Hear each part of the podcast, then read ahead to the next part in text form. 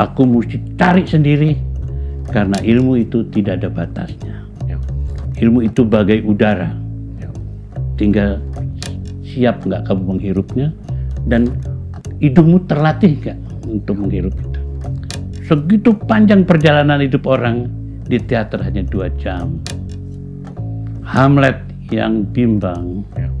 Macbeth yang penuh darah Hmm. tangan istrinya. Romeo and Juliet, apa arti sebuah nama? Otelo, cemburu buta yang luar biasa. Khairil Anwar, anak 24 tahun, mana tanganmu Soekarno? Inilah Endgame.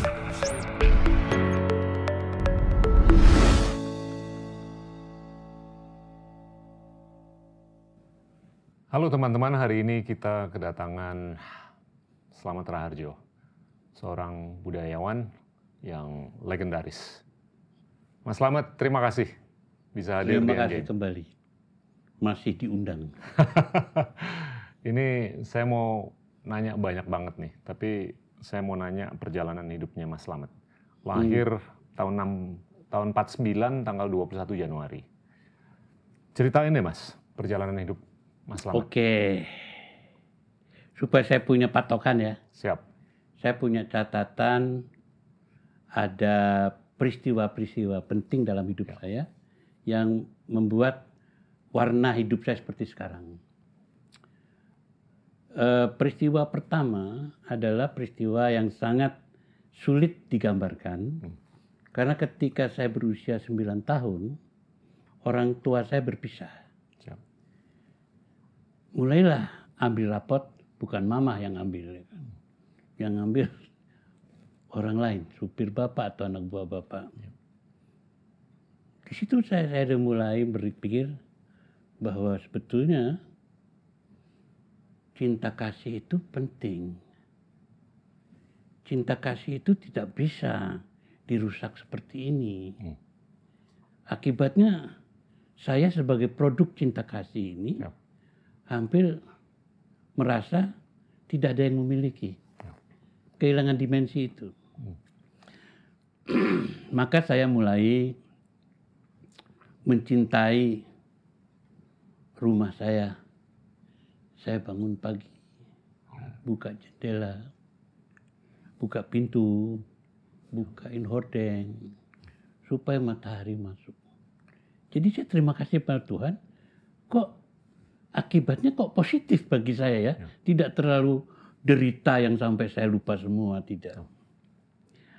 Di situlah saya menghargai bahwa cinta kasih itu harus diperjuangkan. Jadi menurut saya setelah nanti dewasa saya baru tahu Ya. bahwa perceraian itu sebetulnya bukan mereka tidak mencintai, saling mencintai lagi. Ternyata perceraian itu karena persahabatan di antara mereka sudah tidak berjalan baik. Nah, tiba-tiba persahabatan juga saya tulis tuh. Betapa pentingnya orang Ya. memiliki kebesaran jiwa dan kebesaran hati untuk berbagi. Hmm. Karena bersahabat kan kita tidak bisa egois. Ya. Nah, berbagi. Nah, itu lompatan pertama. Hmm. Saya tiba-tiba pendiam. Hmm. Saya tuh sebetulnya anak kedua karena kakak, kakak saya meninggal Hmm. pada usia satu setengah tahun. Jadi bandel anak kedua bukan bandel anak Ya. pertama. Anak pertama biasanya pendiam gitu kan. Hmm.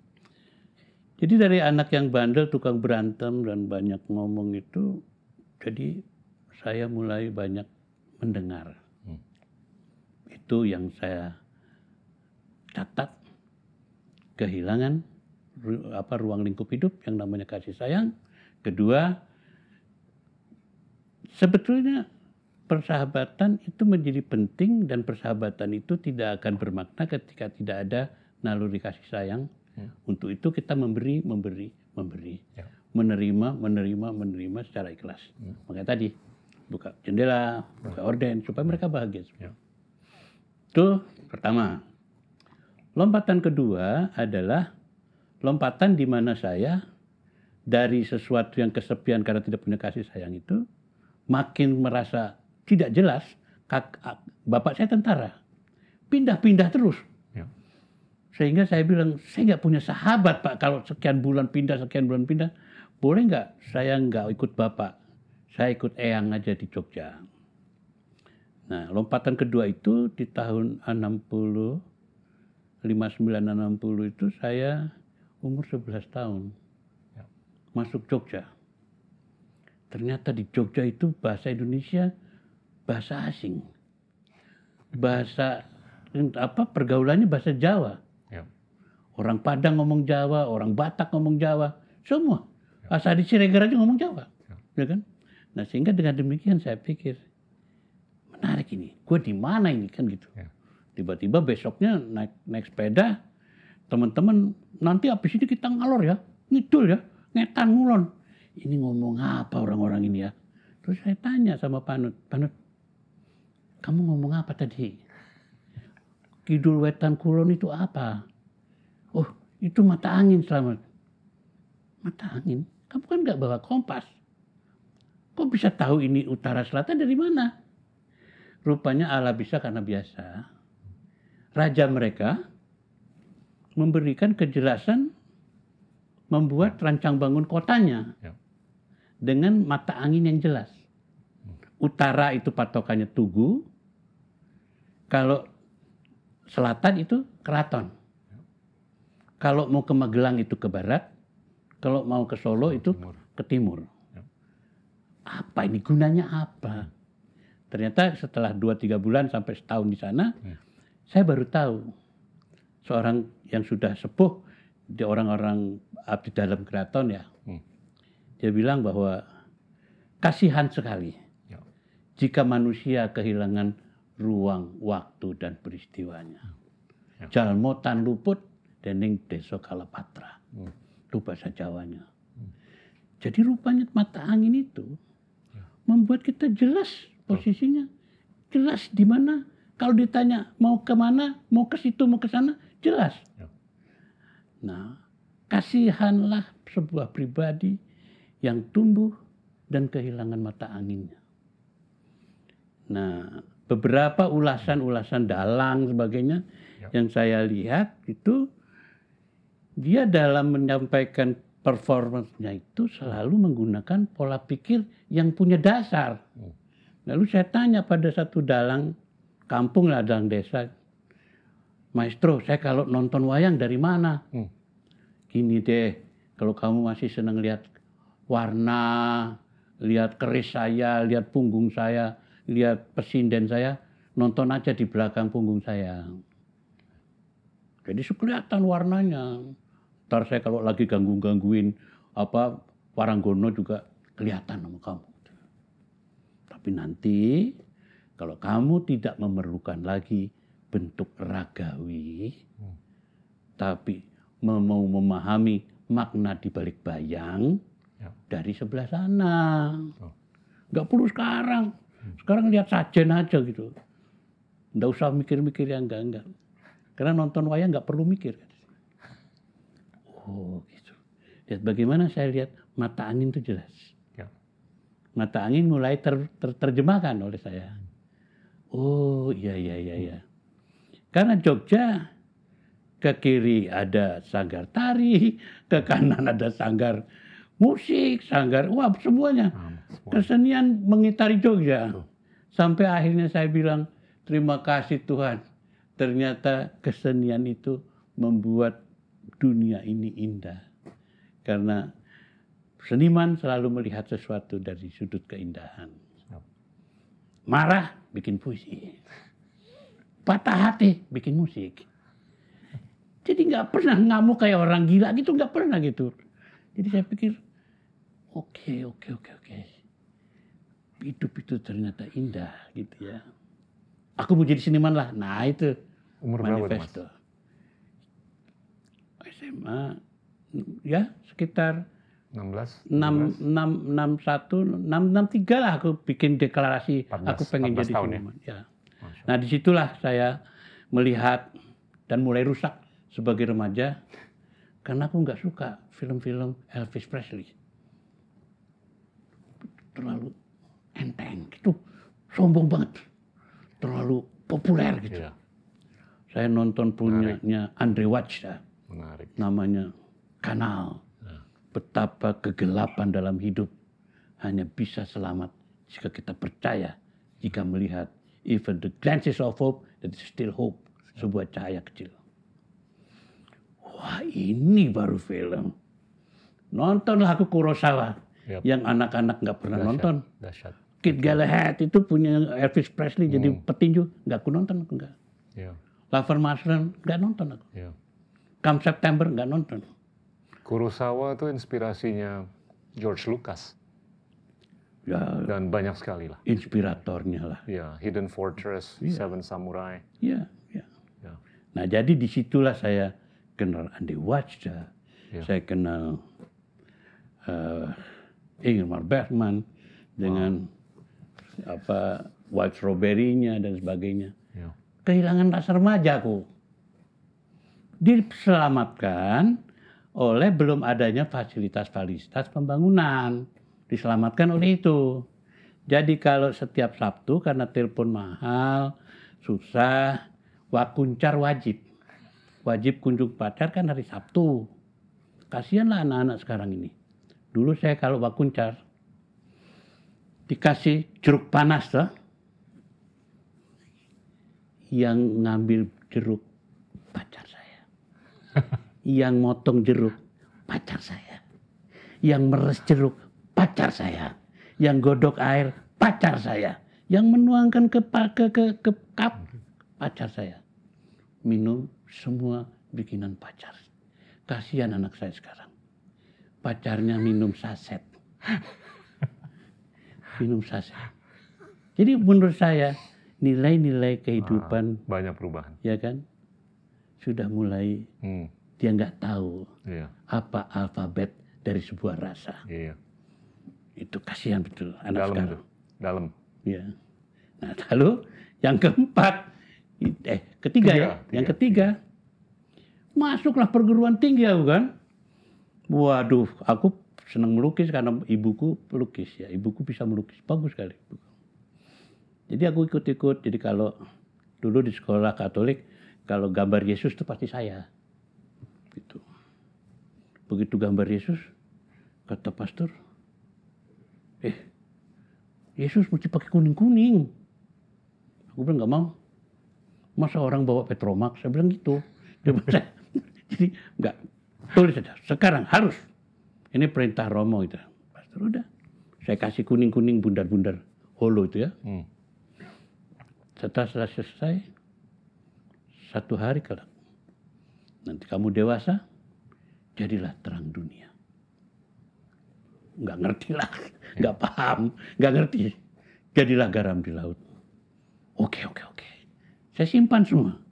Ngerti? Enggak lah. Terlalu terlalu kecil saya untuk mengerti terang dunia itu terlalu kecil. Makanya ketika saya mau masuk perguruan tinggi, aku tidak boleh tidak menjadi terang dunia. Karena apa? Kecewa aku. Sekolahku yang pertama Akademi Film Nasional bubar. Ya. Akademi Teater Nasional bubar. Jadi kalau kamu tanya apa tanda-tanda akademik saya? Dua ijazah mapram, satu jaket alma mater cuman itu. Lalu saya berpikir sebagai anak Jawa, ini Tuhan kasih tanda-tanda ini. Aku tidak boleh sekolah formal. Ya. Aku mesti cari sendiri karena ilmu itu tidak ada batasnya. Ya. Ilmu itu bagai udara.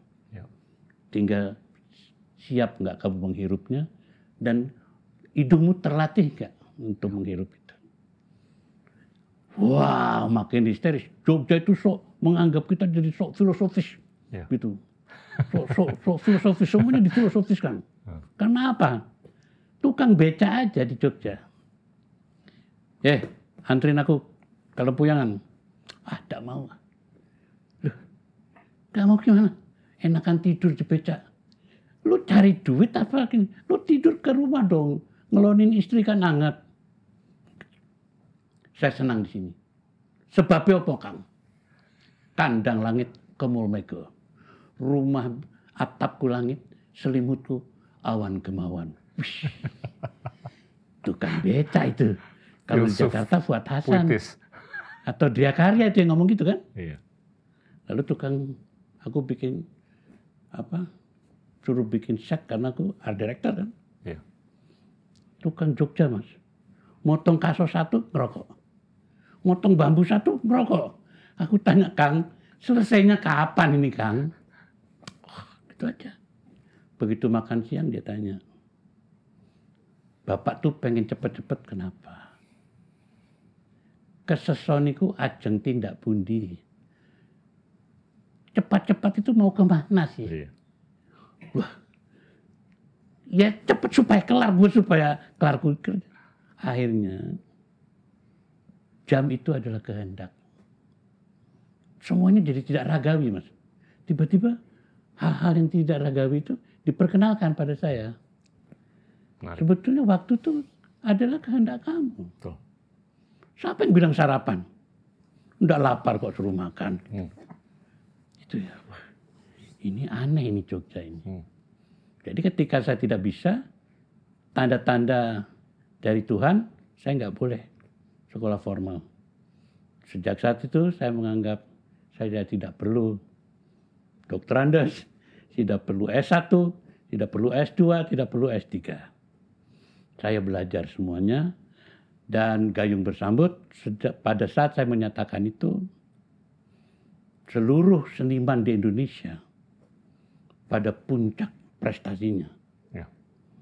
Semua sebut aja tahun 60-an atau tahun 70-an. Semua pada puncak prestasinya. Saya ketemu sama Afandi, Afandi cuman bilang, bilang sama sutradaramu ya, itu filmnya bagus. Kenapa Romo? Mataku ndak sakit. Cuman gitu doang. Datang ya ke Jogja, rembugan gitu. Datang ke Jogja, ya jawabannya cuman gitu. Mataku ndak sakit. Apik tenan tata Top, warnanya top, top. ada dimensi. Hmm. Tidur lagi. Ya saya harus pulang.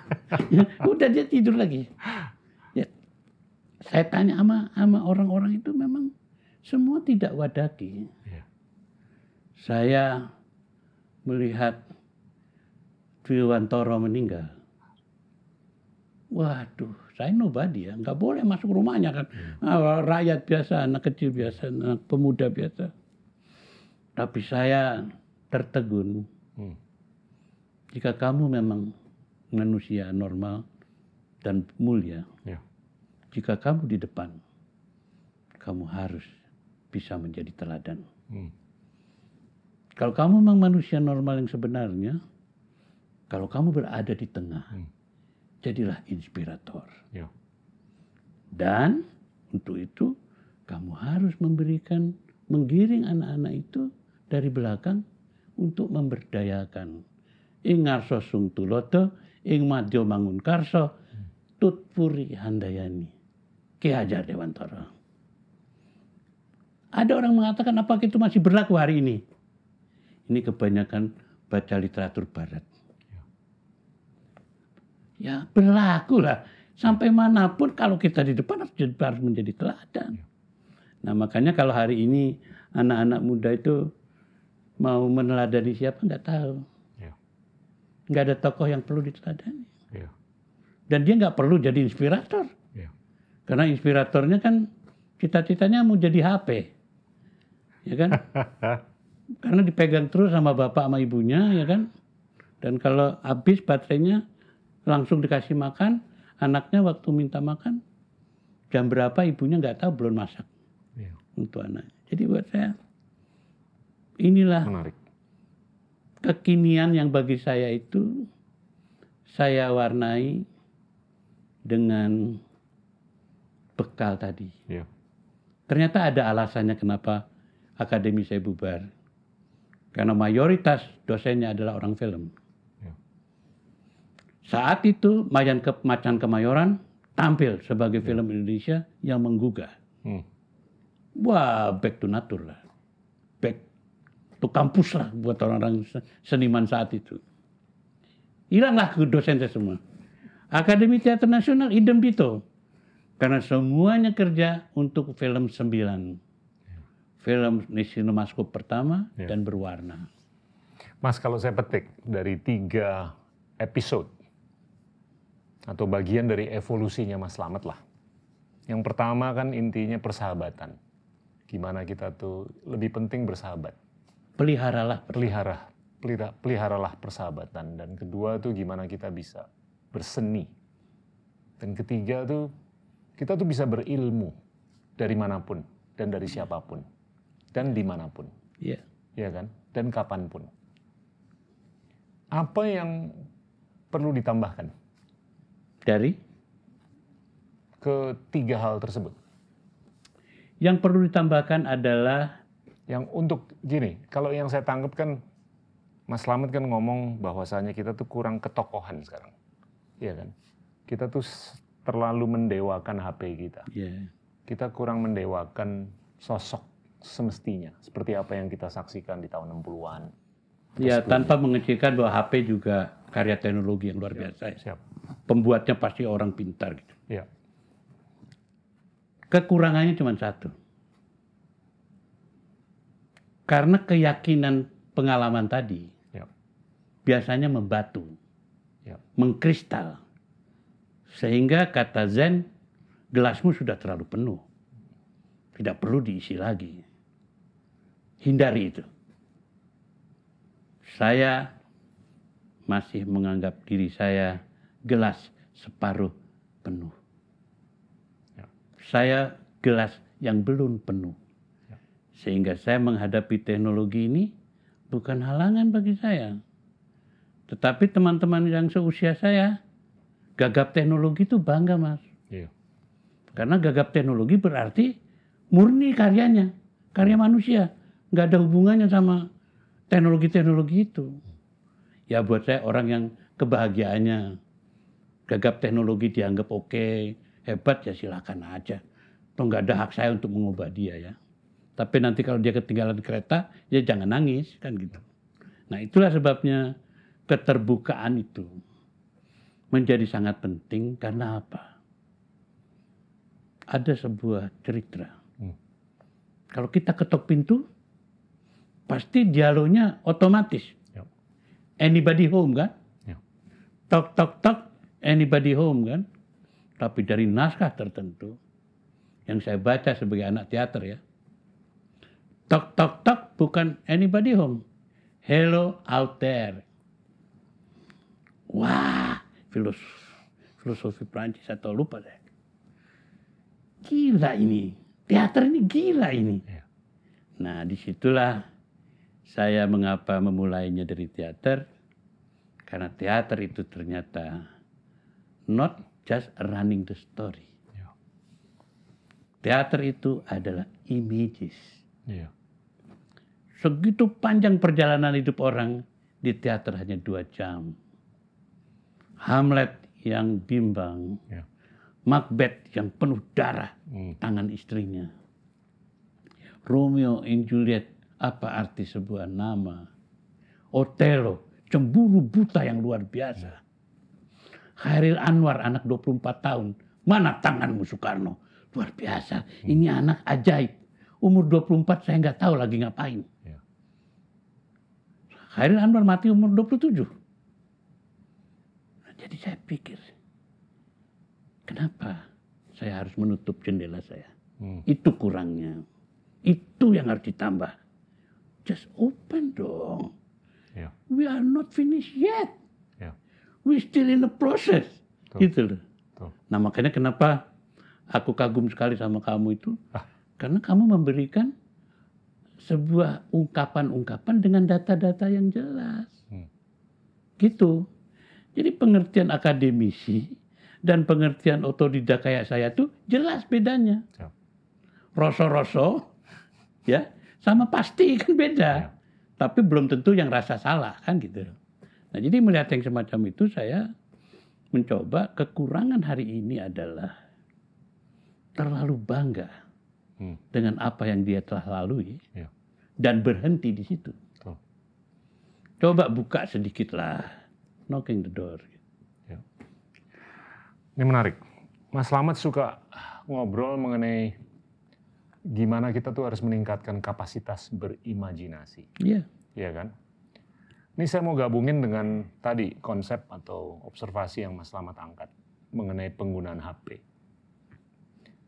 Generasi muda yang sekarang, ini adalah generasi yang bisa dibilang diasuh oleh TikTok dan Instagram.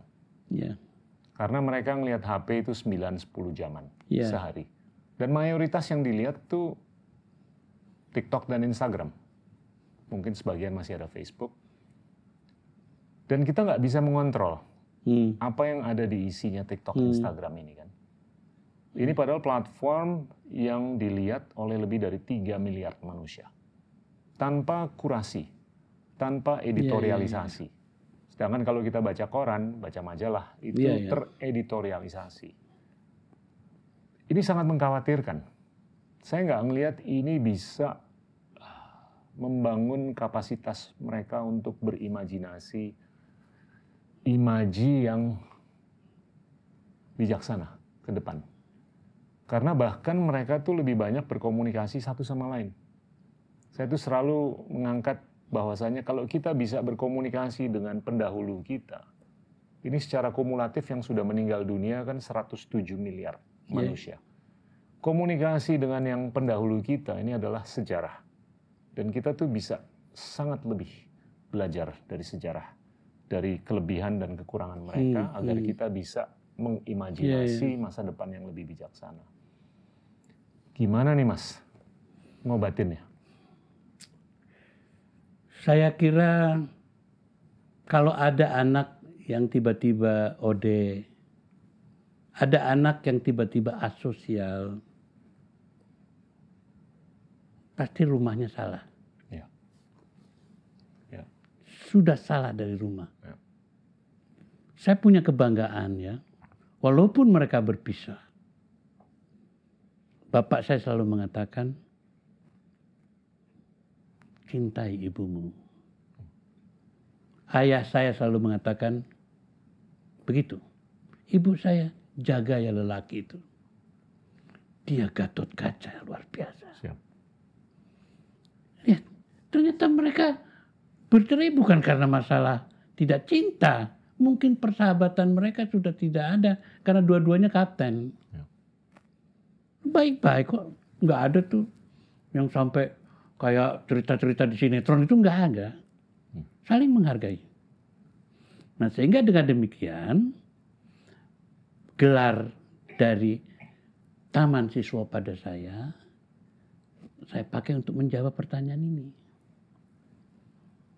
Saya diberi gelar Ki oleh Taman Siswa karena dianggap pola-pola berpikirnya Ki Hajar Dewantoro Ya. sebagian besar aku resapi sebagai pegangan hidup.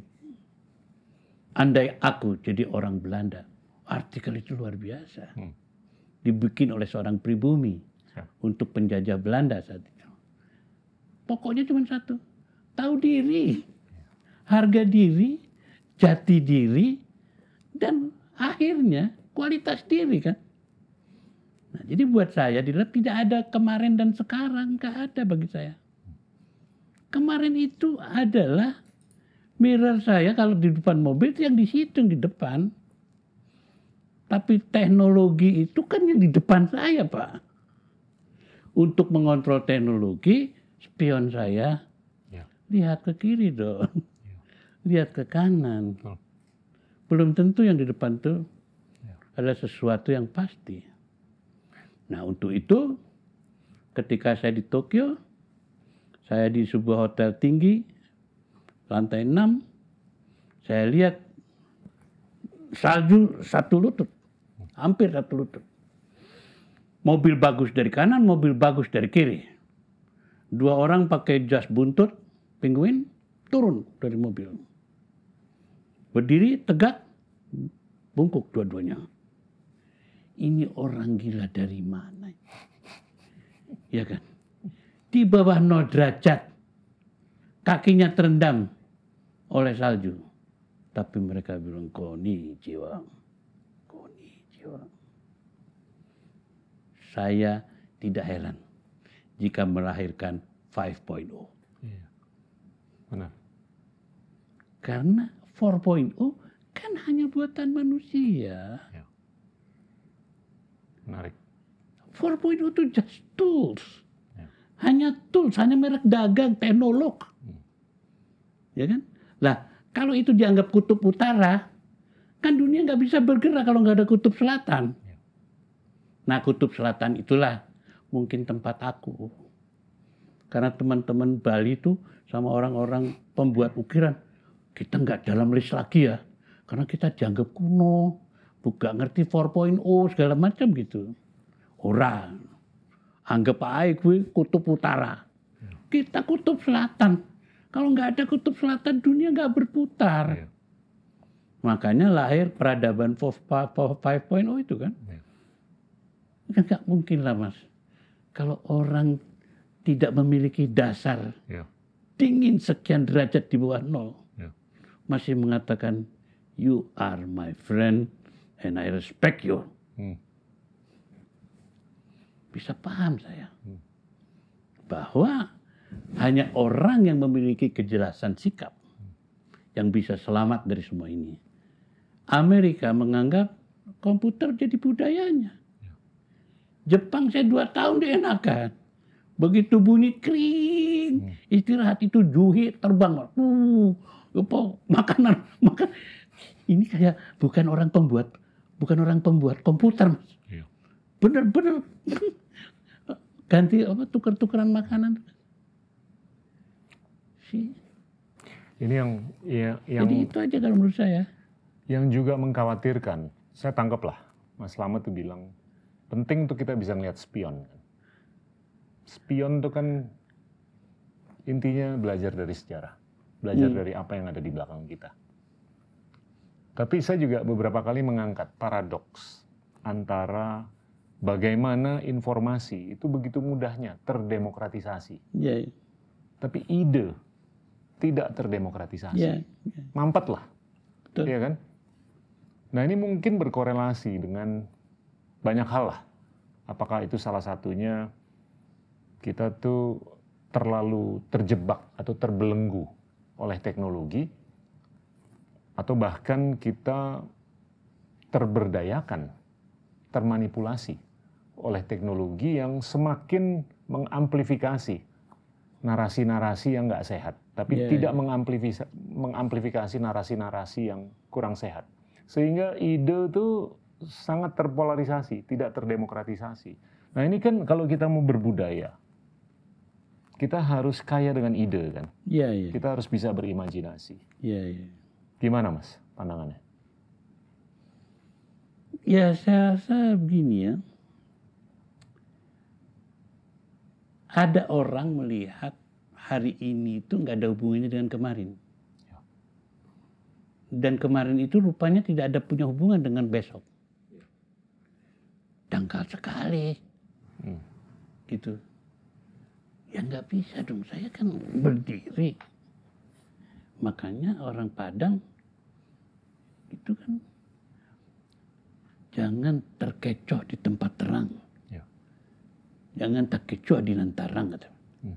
Itu lebih keledai daripada keledai bodoh. Hmm. Jangan terang benderang kemajuan teknologi hasil hasil pemikiran yang luar biasa ini menjadi penggampangan. Hmm. Padahal yang dimaksudkan kepraktisan. Tidak perlu menyetel seperti saya pakai kamera celluloid. Betul. Mereka memiliki daya serap yang tinggi. Dengan sisi berapa itu bisa mengambil saya tanpa cahaya. Jadi persoalannya bagi saya, kemajuan teknologi bukan penggampangan. Kemajuan teknologi itu merupakan pemraktisan yang tadinya berbelit-belit. Ya. Saya kalau bikin pilot lagi ngendarain pesawat terbang, ganti jadi besi semuanya. Dulu saya bikin 40 layers untuk optical work. Hmm. Dari manusia menjadi besi. Sekarang cuma push button. Ya. Tapi bukan berarti tidak bernilai dong. Ya. Nah nilai itu yang saya anggap peran rumah menjadi sangat penting. Sekolah cuma 30% kok Pak Gita pasti setuju. Ya. 70% kita nyari sendiri kok Pak. Iya. Nah jadi dengan demikian saya rasa sebuah guyon pahit ya tentang HP tadi ya. Iya. Ya yang salah siapa orang bapaknya semuanya bersama tapi sendiri-sendiri kok.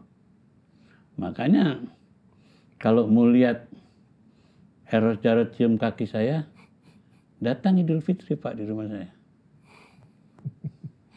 Eros masih cium kaki saya. Saya harus pelihara nilai itu. Budaya. Bukan bukan pengertian aristokrat, bukan. Benar, benar. Without you, I'm nothing. Hmm. Without you, I'm nothing. Hmm. Itu oleh-oleh saya menjadi aktor. Iya. Bayangkan Pak, Anda hafal 100% dialog. Teman Anda enggak lupa di tengah. Gelap dunia Pak. Gelap seperti mau hancur, mau, mau runtuh tuh. Yang namanya panggung itu. Nggak bisa bilang cut kan kita di panggung. Di teater ya. Iya, muter-muter sampai ke sana. Akhirnya saya berkesimpulan, without you, without without others, I'm nothing. Iya. Itu disiplin saya. Nah makanya saya tidak pernah mengecilkan, Iya. Mengecilkan hal-hal yang menjadi berkah ya. Masa teknologi maju ini dianggap musibah? Ya. Nah, tapi kalau bicara milenial, aku selalu bilang sama teman-teman para penentu kebijakan ya, milenial sing di Siap. sing korban teknologi, apa sing pelaku teknologi. Ya. Kalau percentage yang banyak korbannya, ya kan? Mau satu generasi yang hebat itu dinamakan milenial itu diisi oleh korban teknologi. Saya kira itu korban teknologi saya lebih suka bilang. daripada milenial itu sebuah Ya. episoda episoda hidup yang harus harus punya nilai kan sebetulnya. Ya saya dibilang zaman saya kan baby boomer itu. Peace. Flower generation. John Lennon. Ya, ya, Iya. ya mudah-mudahan nggak ada ini. Mudah-mudahan nggak ada ini kan. Kan John Lennon bilang gitu. Imagine. Ya imagine. Jadi Nah, Jadi buat saya, buat saya itu sekarang dibilang kemajuan apa? Ya aku, aku lebih suka cara kamu bicara. Kamu bicara betul sebuah titik yang menohok, tapi kamu argumen dengan data kamu. Ya.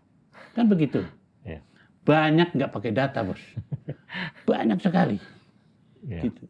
Jadi buat saya, semakin saya belajar Stanislavski, semakin saya belajar Shakespeare, semakin saya belajar Henrik Ibsen, Oh. saya makin cinta pada Ronggo Warsito. Ya. Menarik. Saya juga penggemar Shakespeare, Kurosawa. Kurosawa was a great director. luar biasa. Gila tuh film-filmnya. Dan kalau saya lihat, ini ada tiga episode yang kita perhatikan dalam beribu-ribu tahun terakhir. Selama beribu-ribu tahun tuh, manusia tuh melalui perjalanan spiritual. Dan terbentuklah organized religions. Ya kan? Dan ujung-ujungnya itu mereka mencari kenyamanan atau salvation Satisfaction, ya. atau salvation. Bahkan kalau seorang Katolik itu mencari redemption, pengampunan, ya kan?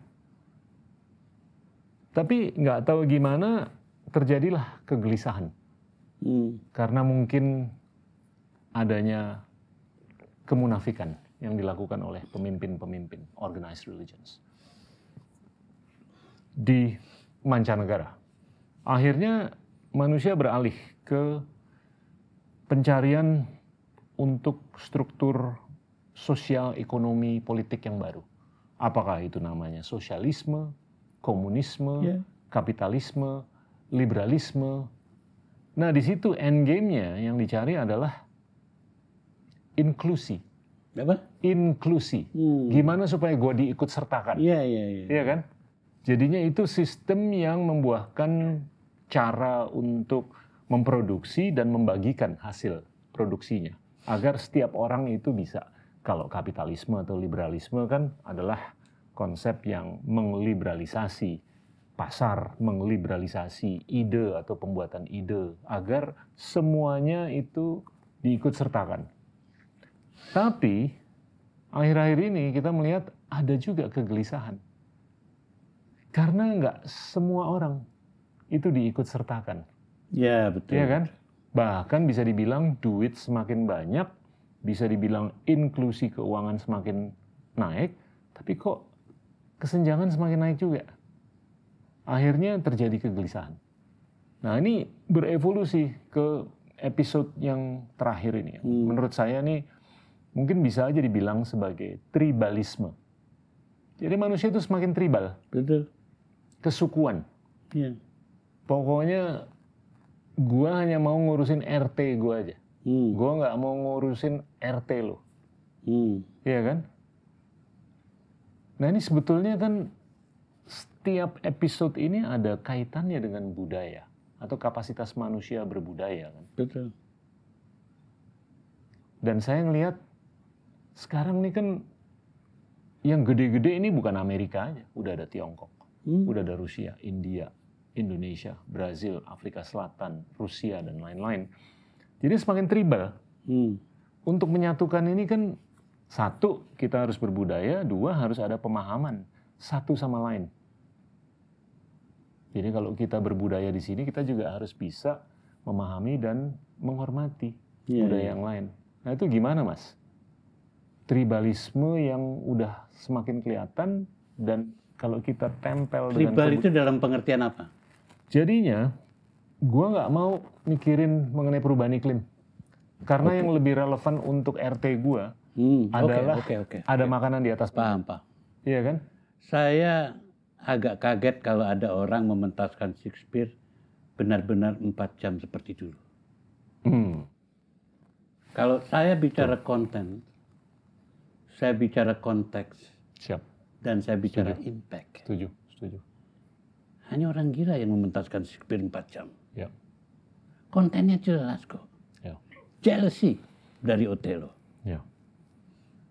What is in a name that bloom in a rose? Without that name, it smells always like a rose. You are Romeo.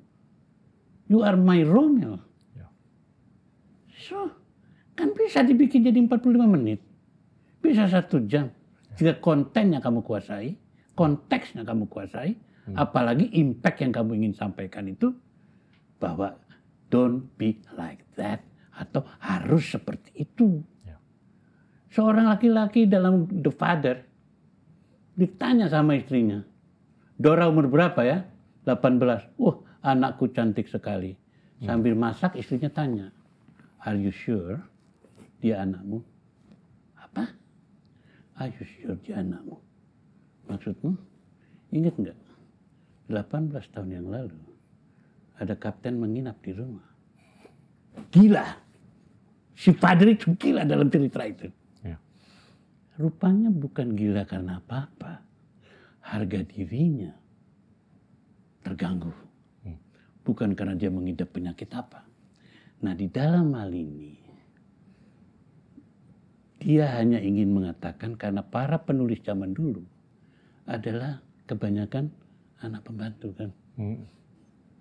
Jadi benar-benar membela nasib perempuan itu luar biasa. Tapi bagaimana anak-anak sekarang bisa main yang benar? Cat on a hot tin roof. Ya. Diterjemahkannya kucing berjalan di seng panas. How could be? Itu kan idiomatik. Gitu. Hari ini aku merasa cat on a hot tin roof. Untuk pakai pertalit apa petramak saya. Begitu panas apa jalan saya hari ini. Kalau saya pakai petralit, udah banyak rezeki pelit amat sih loh. Beli dong petramak pertalit buat teman yang lain kan gitu. Ya. Itu cat on a hot tin roof. Jadi tolong diterjemahkan ke bahasa Indonesia, jangan kucing berjalan di seng panas. Nggak ada artinya. Lalu eh, apa? Diterjemahkan juga menjadi sesuatu yang desire under the elms. Nafsu di bawah pohon elms.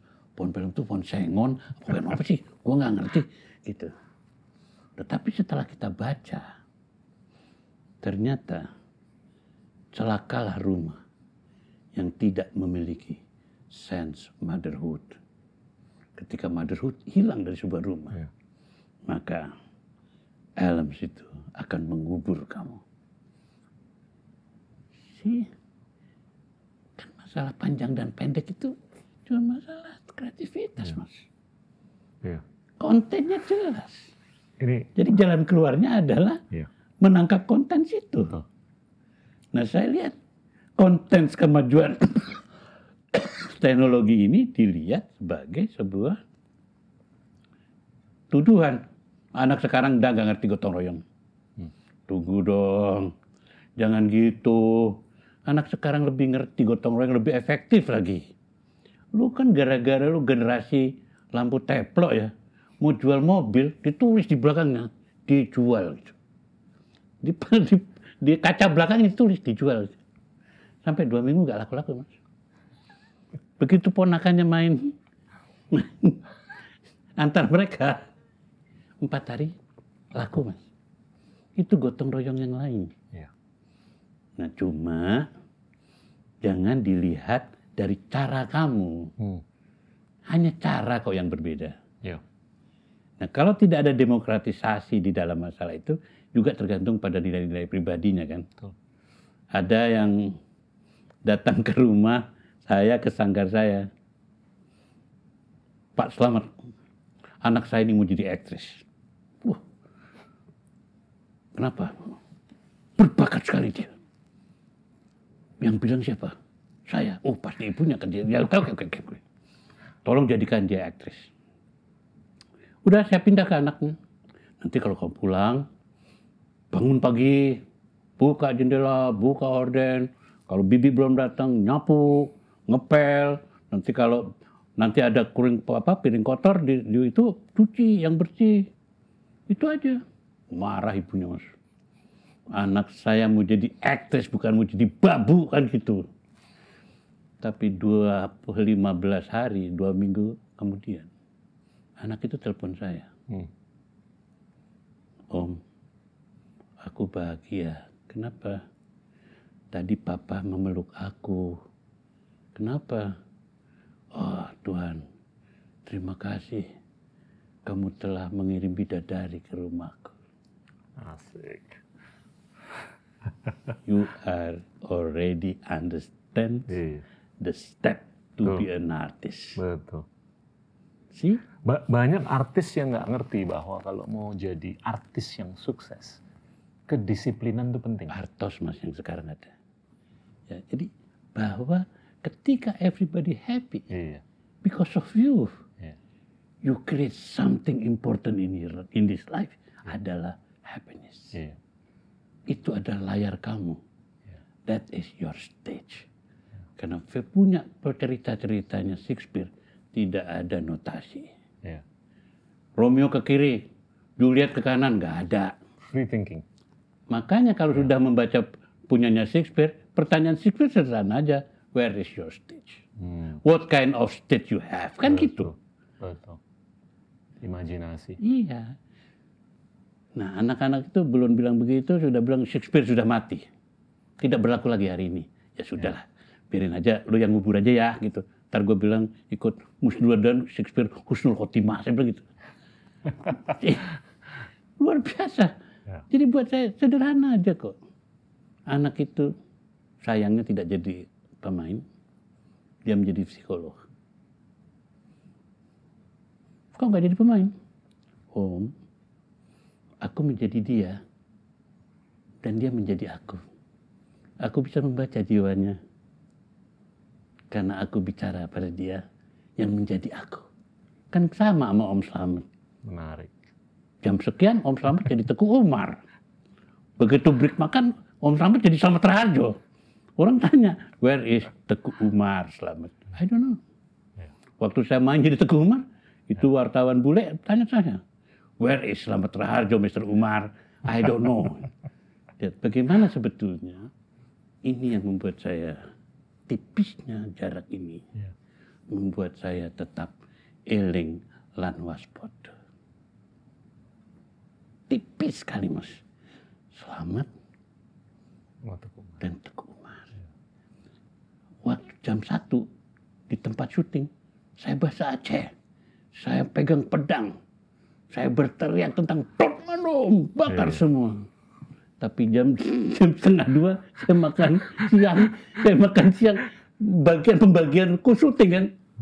Tuh bule tanya, where is Teguh Umar? Selamat. I don't know. In my pocket maybe. Ya. Oke, ini ini kita segue nih. Karena Mas Lamen ngomong mengenai peran Teguh Umar di Cut Nyadin. Cerita deh, pertemuan pertama dengan Steve Lim Chuan Ho atau Teguh Oh. Karya. itu menarik si Ahok itu. Lim Chuan Hok itu dipanggilnya Ahok. Ahok, Ahok, Siap, Ahok. siap.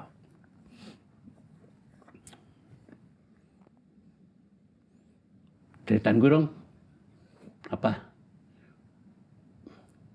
Gue nih paling jago di gereja gue, kata Lim Chuan Hok. Ini di Jakarta ya? Oke. Ya di itu gereja Ketapang, gereja. Ketapang. Pokoknya kalau Natal, ini bahasa Cina mereka ya. Nah, Kalau komunitas mereka ngomongnya gini. Pokoknya kalau Natal, kalau Paskah udah si Ahok aja. Jangan yang lain. Pasti Yesus nerima gitu. Emang bagus. Hebatlah si Ahok gitu.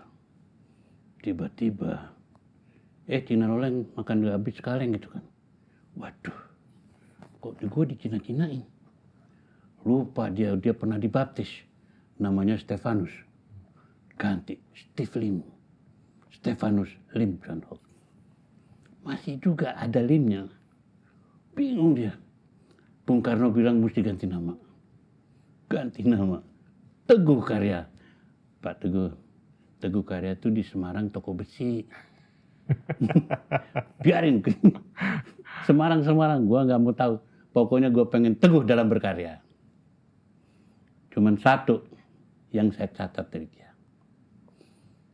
Sebagai orang keturunan, dia berhak mengatakan Kasno, bekas Cino, karena paspornya sudah berubah. Hmm.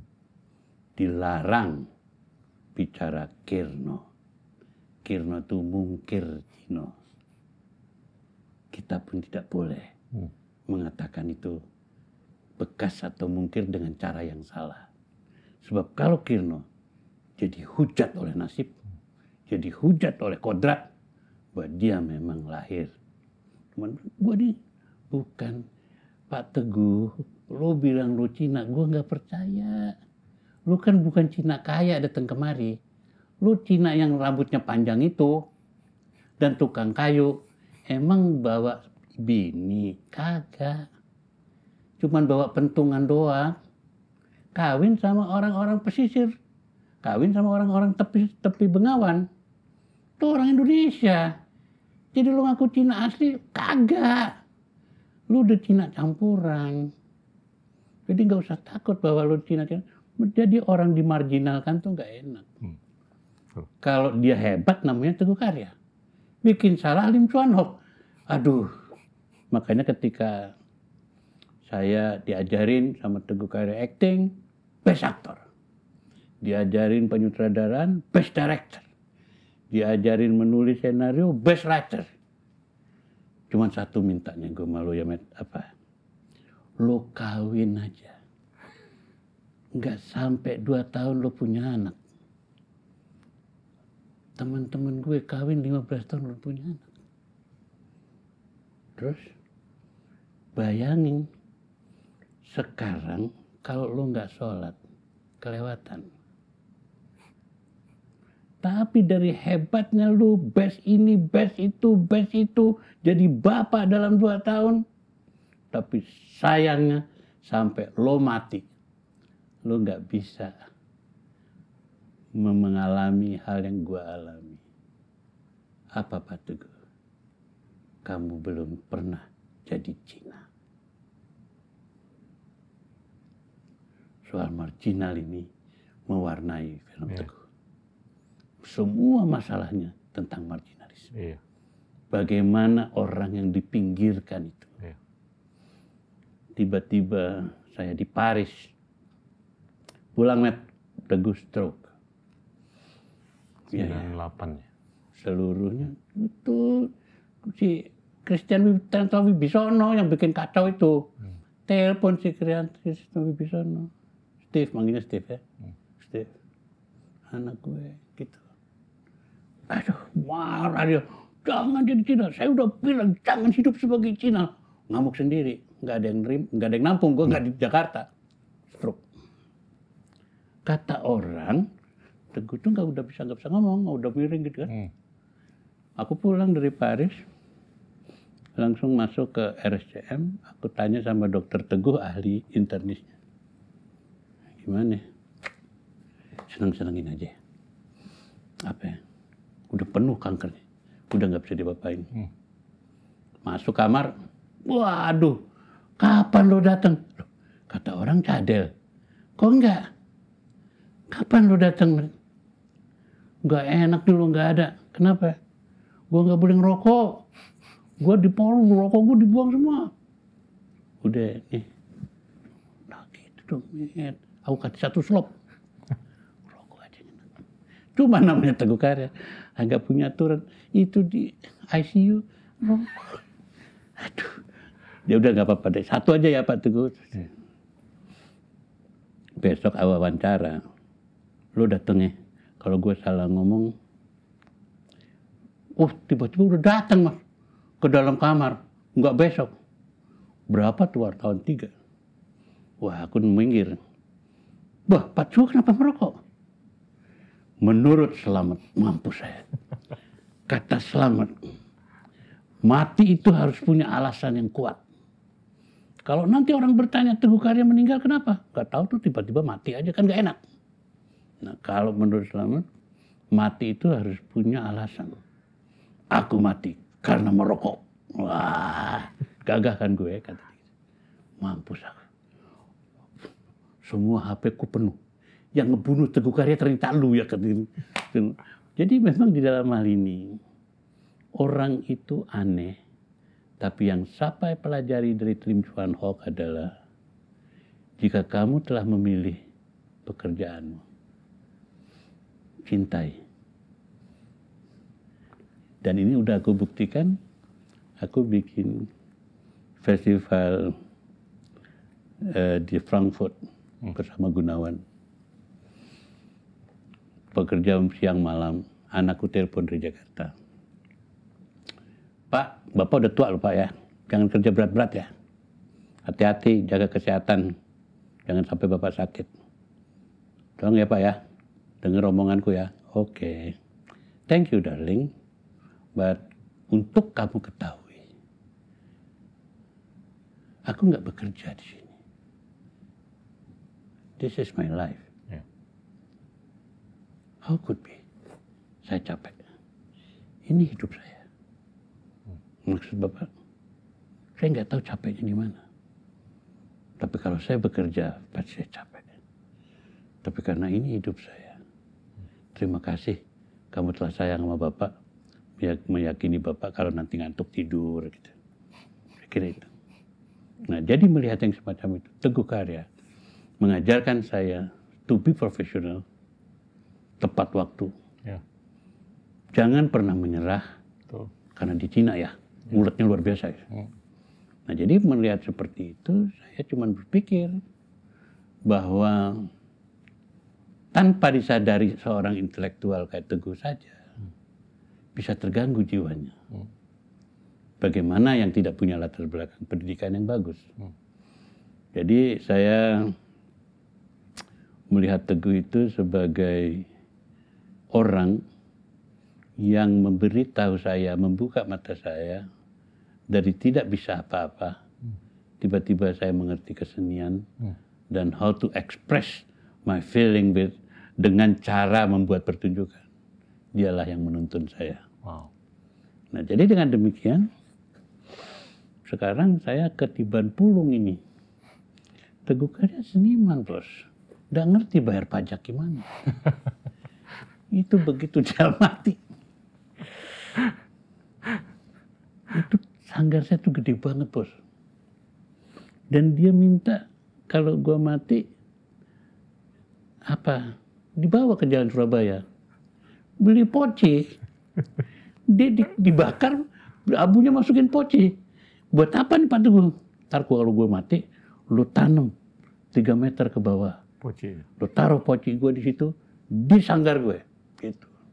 Udah, da- sekarang ada tuh di sanggar tuh ada kuburannya Pak Teguh. Terus begitu upacara dengan sombong mengatakan, tiga meter aku akan turun sendiri menaruh. Tiba-tiba napasku habis bos. Lima meter. Berat kan, makin dalam kan makin berat itu. Kenapa 5 meter? Nafas, habis. Enggak, bukan 3 meter. Tiga- bukan lima meter lebih. Lalu saya taruh gitu sampai begini saya naruhnya tuh karena minta dipegang tangan saya. Sampai napas saya habis.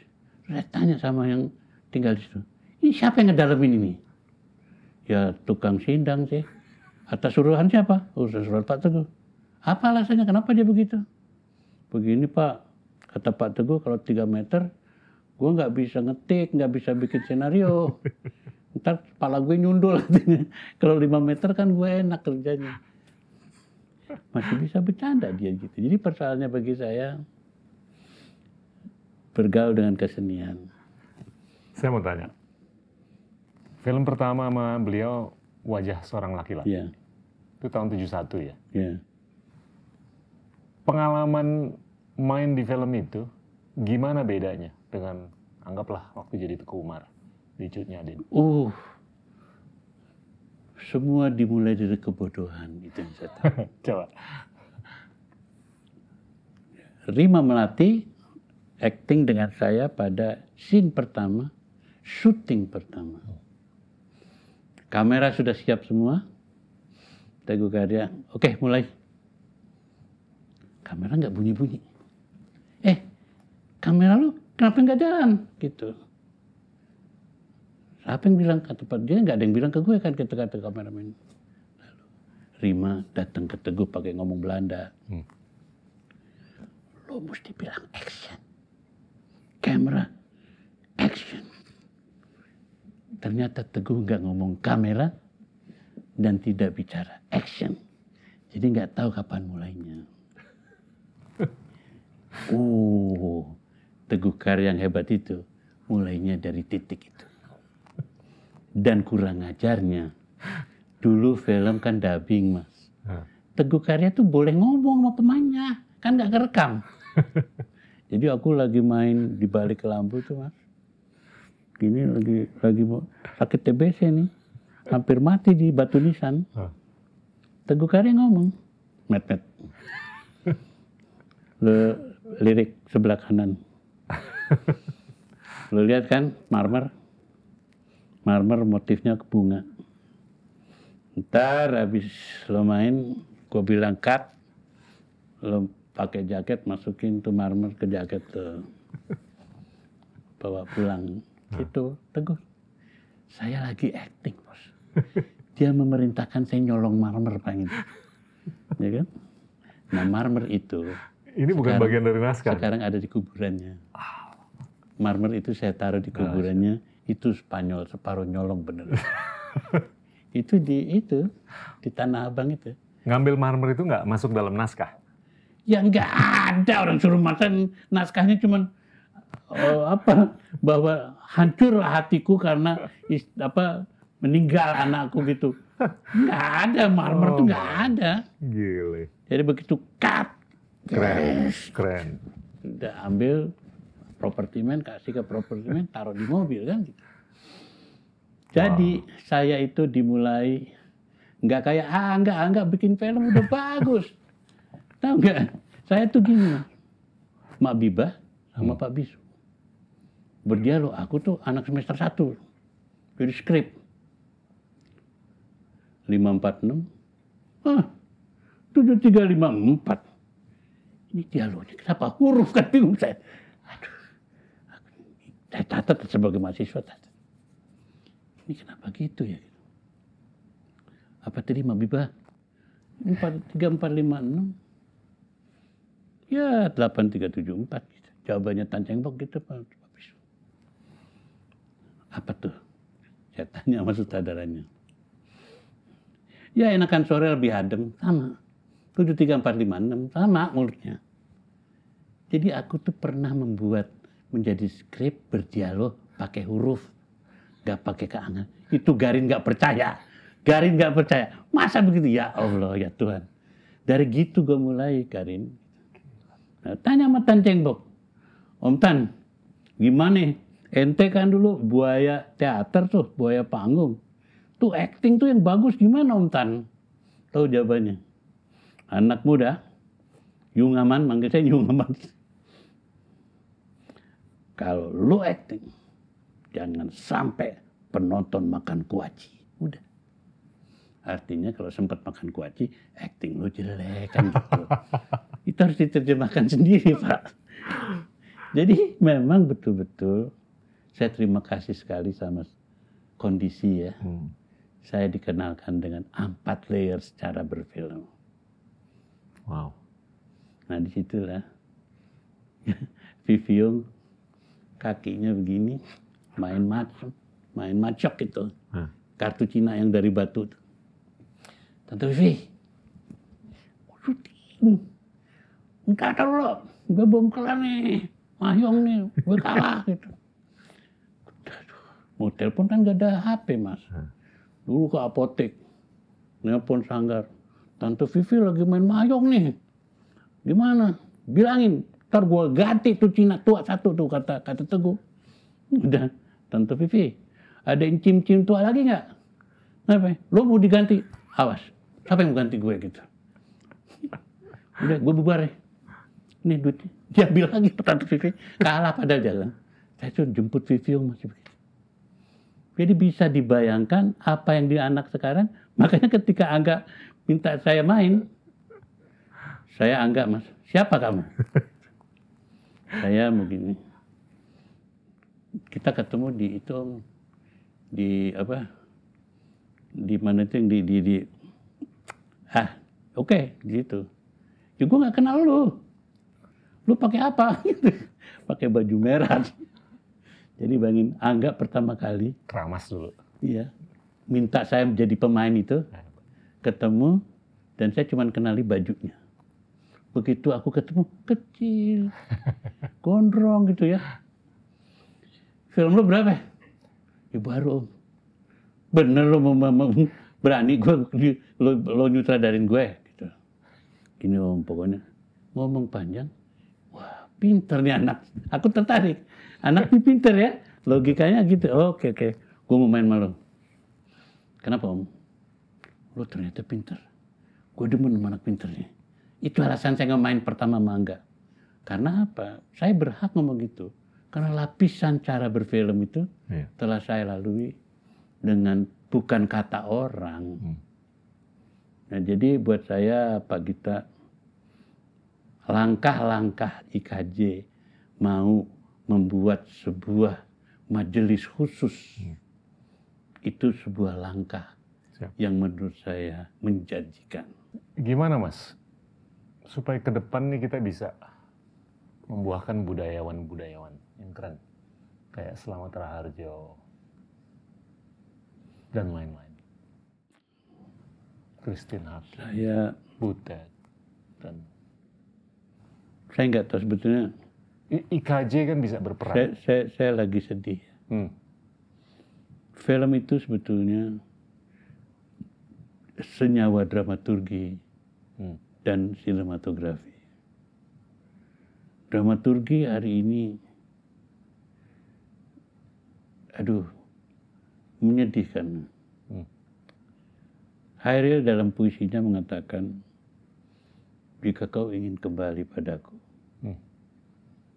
hanya untukku. Karena aku tahu kau bukan lagi putik sari yang dulu. Kau sudah berbeda. Jika kau ingin kembali padaku, tatap mataku. Hmm. Karena dengan cermin pun Hmm. aku enggan berbagi. Tahu anak sekarang membacakan itu. Kalau kau ingin kembali, orang ayan dari mana gue pikir. Jadi memang itu dramaturgi itu udah gak ada otaknya bos. Itu bayangkan dia ngomong sama orang yang berdosa, orang perempuan berdosa, Iya. minta kembali. Ya kan dengan tensi tertentu kan. Iya. Lalu saya ngomong sama Om Sito situ orang, Om seorang Kristen sih, Om bukan orang Islam, Om nggak ngerti. Satu Syawal tuh nggak ada bulan. Satu Syawal tuh tanggal satu. Bulan ntar nanti tanggal 15. Kenapa lo bilang gitu? Kan puisi Om malam lebaran. Bulan atas kuburan. Malam lebaran itu satu Syawal Om. Satu Syawal nggak ada rembulan. Dia bilang, Matt, kau tahu beyond pengertian beyond tahu nggak nggak bulan itu adalah harapan ketika malam gelap tanpa apa-apa Hmm. Aku ingin kebesaran Idul Fitri seribu bulan harus ada malam itu Hmm. tiba-tiba aku kan narik napas. Ya nggak mungkin aku bacain itu malam lebaran, bulan atas kuburan, orang sakit semua. Hmm. Jadi persoalan bagi saya menjadi deklamasi, Mas. Iya. Menjadi apa? Nah, sekarang nilai ber- berubah, orang lebih percaya pada orang halus ya. Film-film yang dimainkan ada cerita orang halus. Iya. Penontonnya 9 juta, Mas. Lalu Mengkhawatirkan. saya mikir, Sus, kayak ngomong sama Susana, lu kenapa ya waktu jadi setan ngomong Indonesia lu kok bagus dan benar ya, baik dan benar, kayak yang di, di, di televisi itu. Oh, Mas Slamet nggak tahu ya, kenapa? Kamu tuh orang kasar, saya ini orang halus. Jadi, jika kau ingin menjadi orang yang baik, hindari semua kejahatan. Jika kamu masih melakukan kejahatan itu, aku ketuk pintumu, aku robek horden rumahmu, cucuk nyawamu dari ubun-ubunmu. Bahasanya bagus. Begitu pemain yang benar, Mas. Lu kenapa jalan sini sih? Gue udah bilang salah. Ini ke hutan, gebeo. Gitu. Begitu Susana datang, anak-anakku. Wah. Asrosahan yang ngomong. Bahasa Indonesia yang baik dan benar. Aku bilang sama Pak Fuad, mau dikasih piala film-film kayak gitu Supaya iya supaya film berbahasa Indonesia yang baik dan benar. Iya. supaya kita berpikir tapi Pak minimum Susana paham mengapa dia ngomong gitu. Iya. karena dia orang halus. Yang sekarang ini aku udah bingung 9 juta dan isinya get kenapa? Setiap yang berbau kesenian ada setannya aduh saya sebagai seniman saya tersinggung itu tapi ya mau ngomong apa? Semuanya well design kan? Iya. ini well design By design, ya peran orang tua, hmm? peran orang tua, peran guru, iya. Peran bos di kantor, peran pemimpin lah di komunitas dan segalanya itu penting. Oke, ini di ujung percakapan kita biasanya kita ngobrol mengenai 2045. bagaimana 2045. Oh, 100 tahun Indonesia Indonesia. 2045. Gimana kira-kira dari sisi budaya atau seni? saya penggemar museum mas Hmm. di museum itu ada percakapan. Sebetulnya Borobudur diberdirikan kapan? 725. Aku jawab Kurang seperti lebih. kamu. Pak Bukhari bilang satu abad sebelumnya. Hmm. Karena menurut Pramudia Anantatur, seorang terpelajar sudah harus jujur dari mulai pikirannya. Hmm. ada proses menjadikan Borobudur Iya. bukan pembunuhan orang, Betul. tapi membuat sebuah tempat suci Betul. dengan banyaknya korban. Hmm.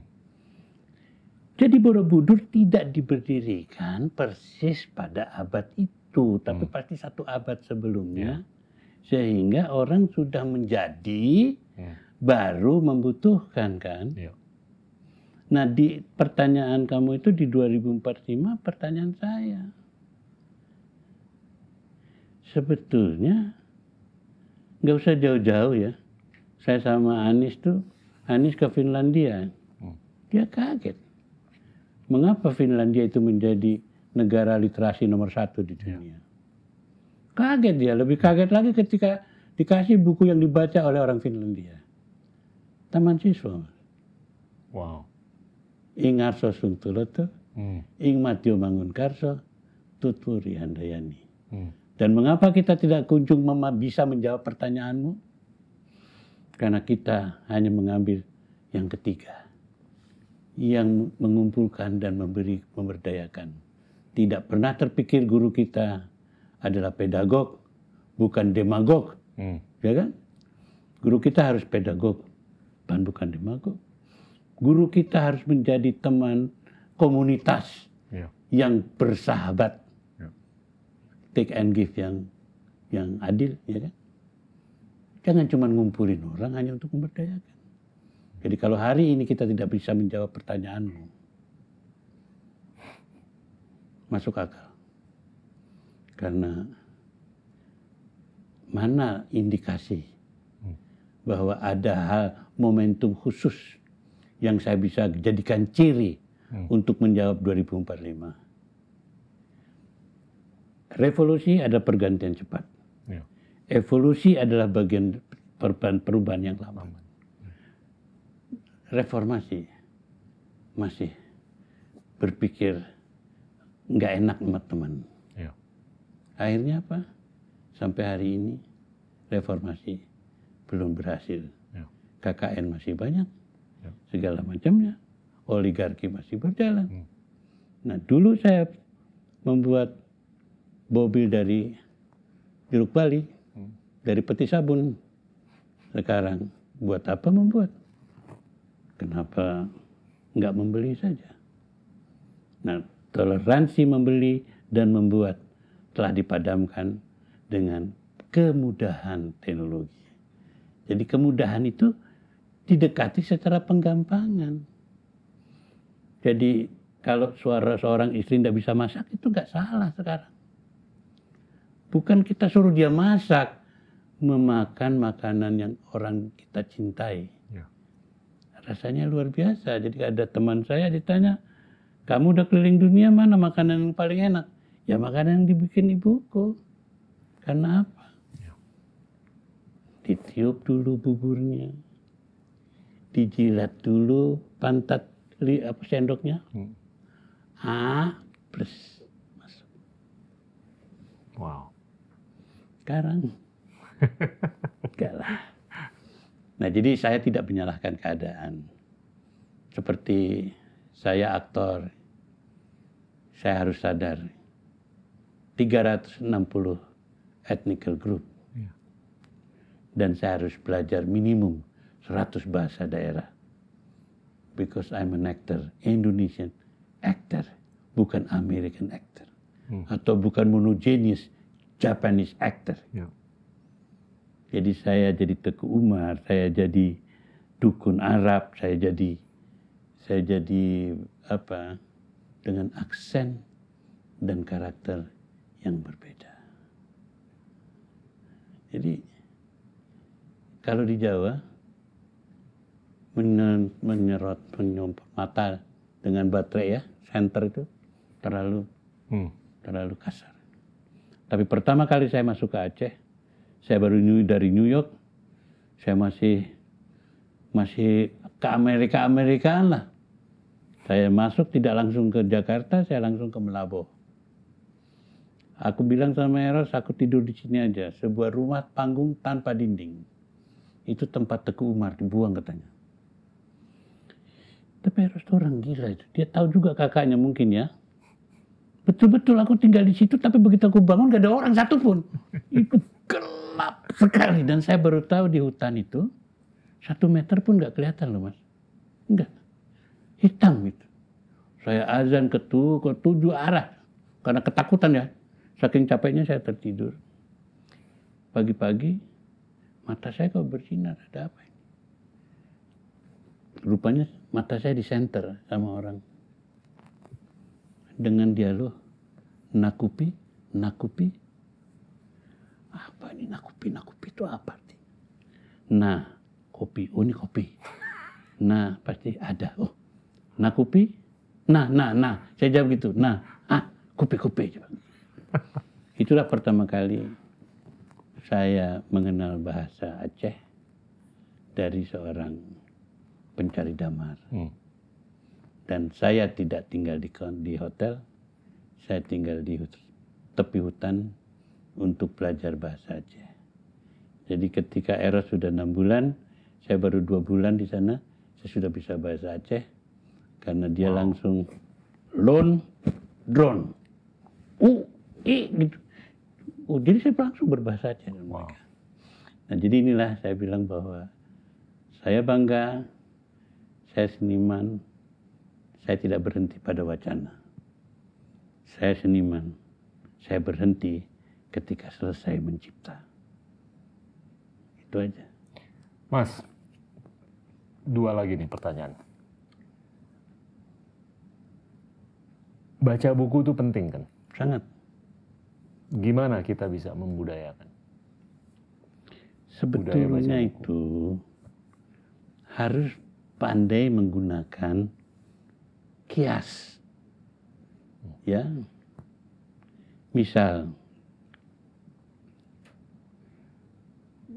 kias itu telah diajari sebagai anak Jawa hmm.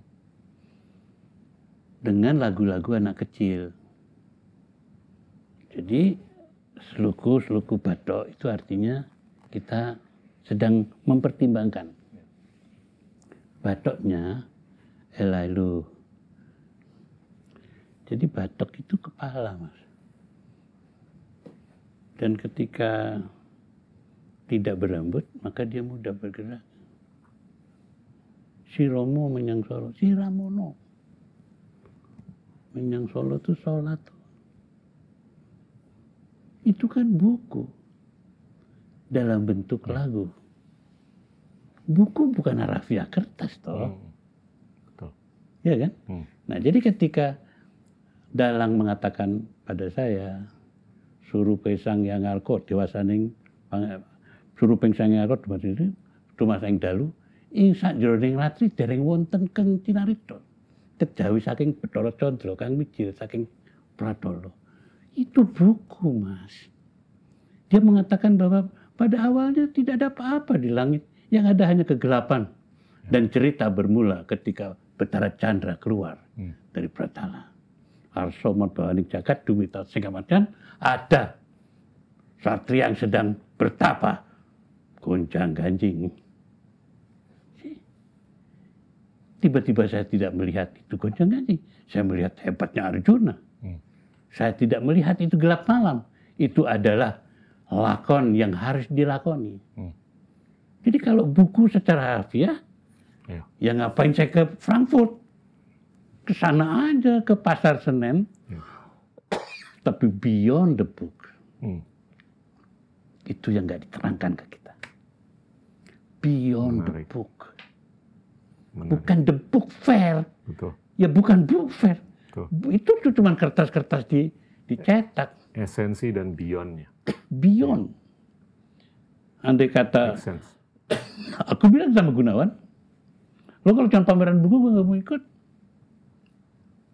Tapi kalau untuk Mangayu Bagio Indonesia berumur 70 tahun, hmm. gue ikut. Ya. Mereka cuma minta hilangkan samba, ganti sama dangdut. Saya cuma ngomong sama Jadu ke Oriental. Hmm. Yep. There is no more samba. Kita ganti sepanjang sungai itu semua bule harus dangdut. Berhasil. Wow. Karena apa? Dangdut ke irama dasar, Mas. Betul. Tang, tang, tang, tang, tang, Irama dasar sangat tribal. Iya. Kita mulai aja dari situ. Sedangkan Sampah kan susah. Nah menganggap saya itu, ini buku. Jadi buku tuh bukan harafiah lembaran kertas. Itu.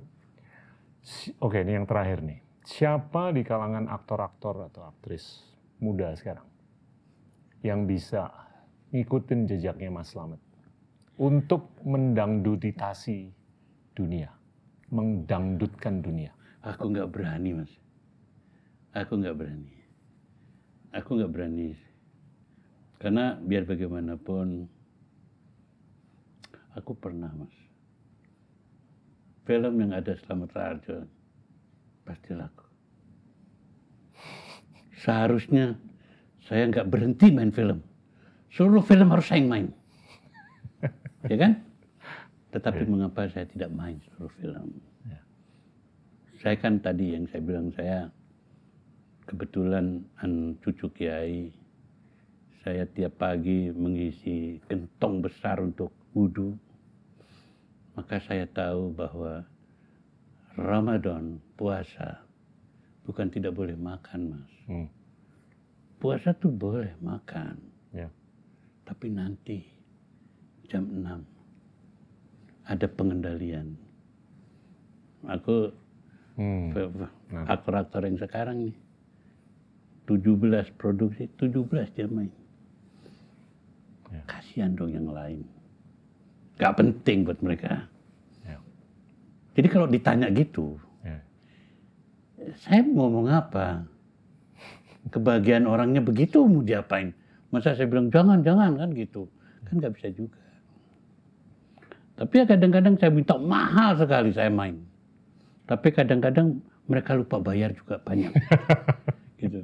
Saya menghidupkan kembali film Indonesia. Mereka bilang Nen Agnas semua mas main ya. Tapi nggak ada honornya ya terus kenapa?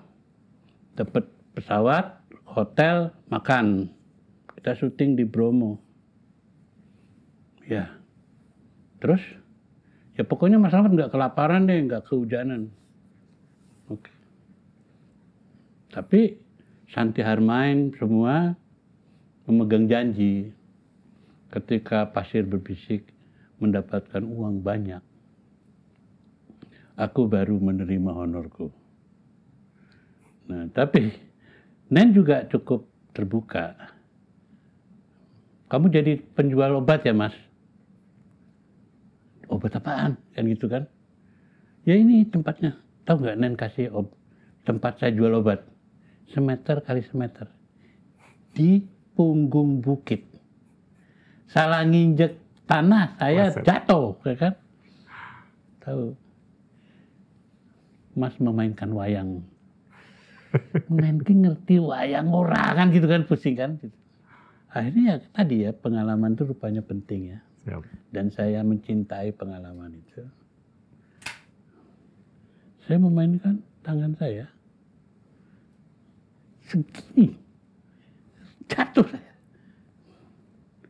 Tiba-tiba kan sebetulnya saya bisa membuat kias bahwa ini orang jahat, ini orang baik kan gitu. Udah, saya pikir cukup di situ. Didi Petet sama Mas Slamet, boleh nggak saya ngomong? Apa Nen? Saya mau menjual Dian Sastro sebagai pelacur. Tapi Mas Slamet kan bapaknya Dian Sastro. Didi Petet, makelar. Bagaimana cara menjual Dian Sastro tidak pakai dialog, Mas? Ya di mana dong aktingnya di mana lokasinya? Tahu lokasinya apa mas? Saya itu cuma di kaca spion. Di kaca spion truk saya harus acting menjual Dian Sastro. Tapi untung pemain saya itu lawan main saya orang, orang hebat juga di Petet. Di pakai pakai ini aja, ya. pakai siulan aja. ya. Gimana? Jadi aku lihat itu di Ansasa ada bayangannya. Gimana? Punya aku begini.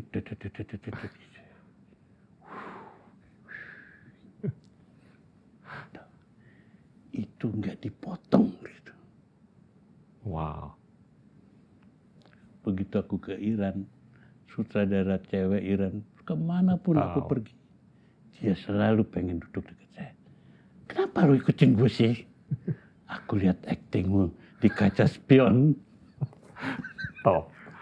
Memang itu tantangan-tantangan itu, Itu baru kalau saya tidak didoktrin dengan beyond, beyond, beyond, Iya. beyond, Top. saya selalu harafiah. Pasti selalu ragawi. Tapi tidak pernah menangkap esensi. Jadi kalau ditanya, siapa? Ya aku nggak bisa, masa saya menjawab keadaan hari ini? Nggak Oke. bisa. Fair. Saya nggak bisa menjawab. Fair. Karena itu adalah pilihan. Siap.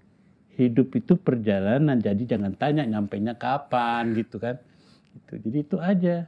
Tapi ada yang ngerti apa enggak? Ya kan belum tentu juga ada yang ngerti. yang ngerti tadi ketika ditelepon Dian Sastro tadi. Ayah, ayah, ayah, ayah terus. Maka laki-laki tak berdaya seperti saya semua nelpon. Kenalin dong ayah, kenalin ayah. Ayah jahat deh. Punya anak nggak bilang-bilang kayak gitu. Nah kayak gitulah kira-kira itulah saya senang karena pada dasarnya saya penggembira. Saya orang yang susah sedih. Sebab buat saya kalau toh saya benci sama orang nggak lebih dari tiga, tiga minggu. Habis tiga minggu, "Pi, berteman lagi capek, bet, berkelima lu capek, udah berteman lagi. ca-" Itu dikenal mas saya. Paling cepat tiga hari, paling lama tiga minggu. Wow. Bersahabat, Jadi itulah. berseni Hah? dan ber- bersahabat, berseni dan berilmu. Evolusinya, Mas. Betul. Selamat Kata. Ustadz kampung saya, ilmu itu amalia. Hmm. Tapi amal itu harus ilmiah. Aku belajar di Gita Wirawan kali itu. Amin. Oke? itu, aku belajar dari kamu itu. Bahwa amal itu amalia, tapi ilmu itu harus ilmiah. Siap. Siap. Oke bos? Thank you, Thank Mas you, Raharjo. Teman-teman, itulah budayawan yang legendaris Selamat Raharjo. Terima kasih. Inilah Endgame.